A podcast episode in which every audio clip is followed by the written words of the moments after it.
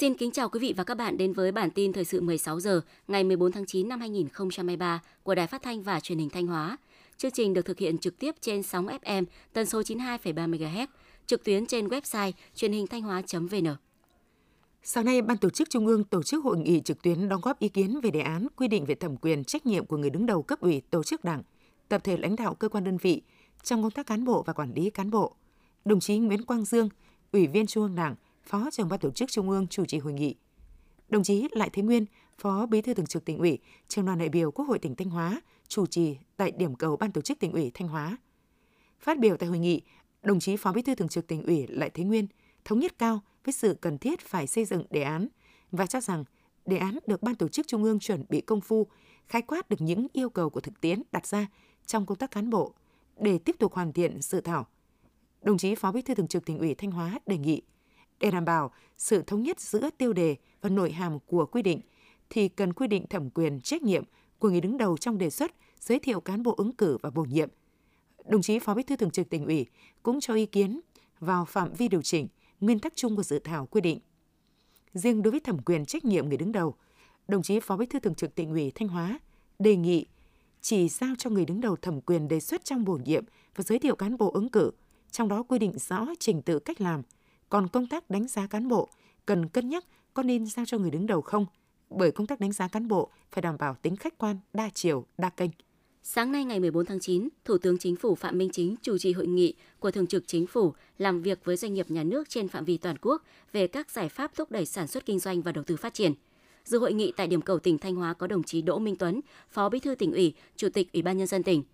Theo báo cáo của Bộ Kế hoạch và Đầu tư, cả nước có gần 680 doanh nghiệp nhà nước, trong đó có 478 doanh nghiệp do nhà nước nắm giữ 100% vốn điều lệ, chiếm gần 6% số doanh nghiệp cả nước và 198 doanh nghiệp do nhà nước nắm giữ cổ phần chi phối, chiếm gần 2,4%, nhưng nắm một lượng tài sản rất lớn, hơn 3,8 triệu tỷ đồng.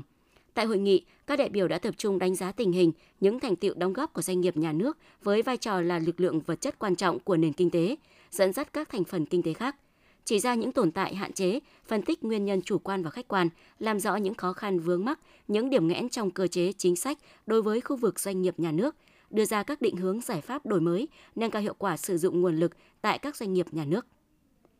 Chiều nay 14 tháng 9, Hội Nông dân tỉnh Thanh Hóa đã tổ chức họp báo thông tin về công tác chuẩn bị Đại hội đại biểu Hội Nông dân tỉnh lần thứ 11, nhiệm kỳ 2023-2028. Tại buổi họp báo, Hội Nông dân tỉnh đã thông tin tới các đại biểu về công tác tổ chức đại hội lần thứ 11, nhiệm kỳ 2023-2028, kết quả thực hiện nghị quyết đại hội Hội Nông dân tỉnh khóa 10, nhiệm kỳ 2018-2023, chủ đề đại hội và phương hướng mục tiêu, nhiệm vụ, nhiệm kỳ 2023-2028. Đại hội đại biểu Hội Nông dân tỉnh Thanh Hóa lần thứ 11 sẽ diễn ra từ chiều ngày 24 tháng 9 đến hết ngày 25 tháng 9 tại Trung tâm Hội nghị 25B. Phiên khai mạc đại hội sẽ được Đài Phát thanh Truyền hình Thanh Hóa truyền hình trực tiếp vào sáng ngày 25 tháng 9. Dự báo tình hình thu ngân sách nhà nước những tháng cuối năm 2023 sẽ gặp nhiều khó khăn do tác động từ tình hình kinh tế trong nước và thế giới. Mặt khác, công ty trách nhiệm hữu hạn lọc hóa dầu Nghi Sơn đã tạm dừng để bảo dưỡng định kỳ nhà máy, cũng ảnh hưởng nhiều đến thu thuế tiêu thụ đặc biệt. Nguồn thu trong tỉnh cũng sụt giảm, gây ảnh hưởng đến phục hồi sản xuất kinh doanh và tác động đến giảm thu ngân sách nhà nước, dự kiến đạt 1.665 tỷ đồng trong cả năm 2023. Do vậy, để đạt được mục tiêu, Cục Thuế Thanh Hóa đã yêu cầu các đơn vị trực thuộc thực hiện quyết liệt các biện pháp tăng nguồn thu, nuôi dưỡng nguồn thu và chống thất thu nợ động thuế, tập trung hỗ trợ doanh nghiệp tiếp cận chính sách thuế mới cũng như các chính sách về gia hạn nộp thuế, giảm tiền thuế, giảm thuế giá trị gia tăng, tạo điều kiện cho doanh nghiệp mở rộng sản xuất kinh doanh, ban hành quyết định phương án giá đất đối với một số dự án lớn, danh mục các dự án đấu giá để đẩy nhanh tiến độ thu tiền sử dụng đất, góp phần tăng nguồn thu.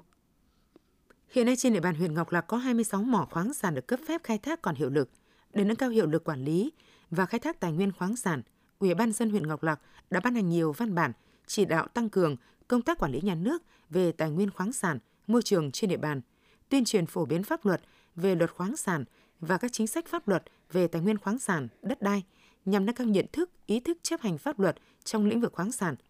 Bên cạnh đó, phối hợp với các ngành chức năng cấp tỉnh, tăng cường công tác thanh tra, kiểm tra việc chấp hành pháp luật về khoáng sản đối với các đơn vị đang hoạt động kinh doanh chế biến, tài nguyên khoáng sản nhằm ngăn chặn và đẩy lùi tình trạng khai thác, vận chuyển trái phép khoáng sản trên địa bàn huyện. Ngay từ thời điểm đầu mùa dịch, cuối tháng 7 đầu tháng 8 năm 2023, thị xã Nghi Sơn đã liên tiếp ghi nhận các ổ dịch sốt xuất huyết tại các phường xã Hải Thanh, Hải Nhân và Cát Sơn. Rút kinh nghiệm từ các mùa dịch trước, Trung tâm Y tế thị xã Nghi Sơn đã phối hợp chặt chẽ với các bệnh viện phòng khám trên địa bàn, giám sát kịp thời các ca mắc và nghi mắc sốt xuất huyết. Việc phát hiện sớm ca bệnh là yếu tố quan trọng giúp ngành y tế và chính quyền địa phương triển khai kịp thời các biện pháp khoanh vùng, bao vây dập dịch. Do đó đến nay, cả ba ổ dịch sốt xuất huyết trên địa bàn thị xã Nghi Sơn đều đã được khống chế. Kết thúc các ổ dịch, số ca mắc sốt xuất huyết ghi nhận nhiều nhất tại phường Hải Thanh cũng chỉ có 5 bệnh nhân. Trên địa bàn thành phố Thanh Hóa có 63 trường mầm non công lập và tư thục với tổng số gần 26.000 học sinh. Trong hai tuần học đầu tiên của năm học mới 2023-2024, tỷ lệ học sinh mầm non đi học đạt gần 90%. Trước sự gia tăng của một số bệnh truyền nhiễm, các nhà trường đã quán triệt đến toàn bộ giáo viên phải tăng cường trao đổi với phụ huynh, chủ động nắm bắt tình hình sức khỏe của trẻ mỗi ngày, kịp thời phát hiện những trường hợp trẻ mắc bệnh để có biện pháp cách ly, tránh lây lan thành dịch, thực hiện thường xuyên việc vệ sinh trường lớp, đồ dùng bán chú, đồ chơi của trẻ, chế độ dinh dưỡng cho trẻ được cân đối, phù hợp. Chương trình thời sự xin được chuyển sang một số thông tin trong nước. Theo Tổng cục Hải quan, 8 tháng năm 2023, trong 63 tỉnh thành cả nước có 8 địa phương đạt kim ngạch xuất khẩu từ 10 tỷ đô la Mỹ trở lên, gồm thành phố Hồ Chí Minh, Bắc Ninh, Bình Dương, Thái Nguyên, Hải Phòng, Bắc Giang, Đồng Nai, Hà Nội. Đáng chú ý, Đồng Nai đã bị Hải Phòng và Bắc Giang vượt về quy mô kim ngạch. Cụ thể, cùng kỳ năm 2022, Đồng Nai đứng vị trí thứ 5 sau thành phố Hồ Chí Minh, Bắc Ninh, Bình Dương, Thái Nguyên. Nhưng 8 tháng đầu năm nay, địa phương này đã rơi xuống thứ 7 sau Hải Phòng thứ 5 và Bắc Giang thứ 6. Sáng nay 14 tháng 9, Hội hữu nghị Việt Nam Nhật Bản tỉnh Đắk Lắk tổ chức chương trình giao lưu văn hóa Việt Nam Nhật Bản tỉnh Đắk Lắk năm 2023. Chương trình nhằm hướng tới kỷ niệm 50 năm ngày thiết lập quan hệ ngoại giao Việt Nam Nhật Bản 21 tháng 9 năm 1973, 21 tháng 9 năm 2023. Tại chương trình, các đại biểu khách mời đã được thưởng thức chương trình giao lưu văn hóa, văn nghệ đặc sắc, các tiết mục múa hát và diễn tấu nhạc cụ độc đáo của các dân tộc ở Tây Nguyên và của Nhật Bản. Theo nghị quyết vừa được ban hành, Chính phủ yêu cầu Ngân hàng Nhà nước Việt Nam tập trung xử lý các ngân hàng yếu kém, trong đó phải có báo cáo cấp có thẩm quyền về phương án xử lý ngân hàng SCB trong tháng 9 năm 2023, không để chậm trễ hơn nữa. Ngoài ra, chính phủ cũng yêu cầu Ngân hàng Nhà nước chủ trì phối hợp với các cơ quan địa phương theo dõi sát tình hình, điều hành chính sách tiền tệ chủ động, linh hoạt, kịp thời hiệu quả. Nghị quyết của chính phủ cũng nêu rõ, Ngân hàng Nhà nước phải có giải pháp tiếp tục đẩy mạnh giải ngân các gói tín dụng 40.000 tỷ đồng hỗ trợ lãi suất, 120.000 tỷ đồng cho vay nhà ở xã hội, 15.000 tỷ đồng cho lĩnh vực lâm sản thủy sản. Ủy ban dân thành phố Hồ Chí Minh vừa có tờ trình báo cáo Thủ tướng dự thảo quyết định thí điểm thành lập đội quản lý trật tự xây dựng đô thị thuộc Ủy ban dân các quận huyện trên cơ sở tổ chức lại đội thanh tra xây dựng địa bàn các quận huyện thuộc thanh tra sở xây dựng. Đội quản lý trật tự xây dựng đô thị cấp huyện tiếp nhận chức năng nhiệm vụ, cơ sở vật chất, trang thiết bị hiện có của đội thanh tra xây dựng các quận huyện, tiếp nhận chức năng quản lý nhà nước về trật tự đô thị, vệ sinh môi trường, lòng lề đường, nơi công cộng của phòng quản lý đô thị các cấp huyện. Sau đó, thành phố sẽ giải thể đội quản lý trật tự đô thị thuộc phòng quản lý đô thị nhằm tinh gọn bộ máy. Ông Phan Đăng Toàn, Bí thư thị ủy Sapa Lào Cai cho biết, hiện có hơn 300 người bao gồm các lực lượng và người dân địa phương đang khẩn trương tìm kiếm 3 người mất tích, trong đó có y sĩ Vũ A Giáp, trưởng trạm y tế xã Liên Minh. Đến thời điểm hiện tại, đã có 4 người thiệt mạng, 7 người bị thương và 3 người nghi mất tích sau lũ ống ở xã Liên Minh. Về các nạn nhân bị thương, đến nay sức khỏe của 7 người đều ổn định và tiếp tục theo dõi. Ước tính ban đầu, trận lũ ống bất ngờ tàn khốc đã phá hỏng hoàn toàn hơn 600 bể xây nuôi cá hồi, cá tầm, đặc sản của người dân xã Liên Minh, thiệt hại khoảng 250 tỷ đồng. Trung ương Hội chữ thập đỏ Việt Nam cho biết hỗ trợ khẩn cấp các nạn nhân vụ cháy trung cư mini phố Khương Hạ với tổng số tiền 354 triệu đồng và các nạn nhân lũ quét ở Lào Cai 45 triệu đồng.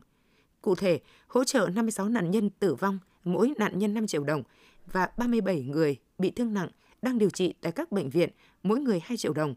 Ngay trong sáng nay 14 tháng 9, Trung ương Hội chữ thập đỏ Việt Nam tổ chức đoàn đi thăm hỏi, động viên các nạn nhân vụ cháy đang điều trị tại các bệnh viện Đại học Y Bạch Mai, Sanh Pôn Bưu Điện, Đống Đa, Quân y 103 và Đa khoa Hà Đông và thăm hỏi, động viên, hỗ trợ các gia đình ở Lào Cai bị thiệt hại, khắc phục hậu quả thiên tai. Theo thống kê mới nhất, đến thời điểm hiện tại đã có 133 người ngộ độc sau khi ăn bánh mì phượng ở Hội An. Thông tin trên vừa được ông Mai Văn Mười, Giám đốc Sở Y tế Quảng Nam xác nhận vào đầu giờ chiều nay 14 tháng 9. Theo ông Mười, trong số 133 trường hợp ngộ độc sau khi ăn bánh mì phượng đường Phan Châu Trinh, thành phố Hội An, Quảng Nam, có 34 người nước ngoài. Theo dự báo của Trung tâm Khí tượng Thủy văn Quốc gia, từ ngày 14 đến 15 tháng 9, khu vực từ Thanh Hóa đến Quảng Bình có mưa vừa, mưa to, cục bộ có mưa rất to. Mưa lớn ở khu vực từ Thanh Hóa đến Quảng Bình còn có khả năng kéo dài đến ngày 16 tháng 9. Các địa phương cần đề phòng nguy cơ xảy ra lũ quét, sạt lở đất tại khu vực vùng núi và ngập úng tại các khu vực trũng thấp.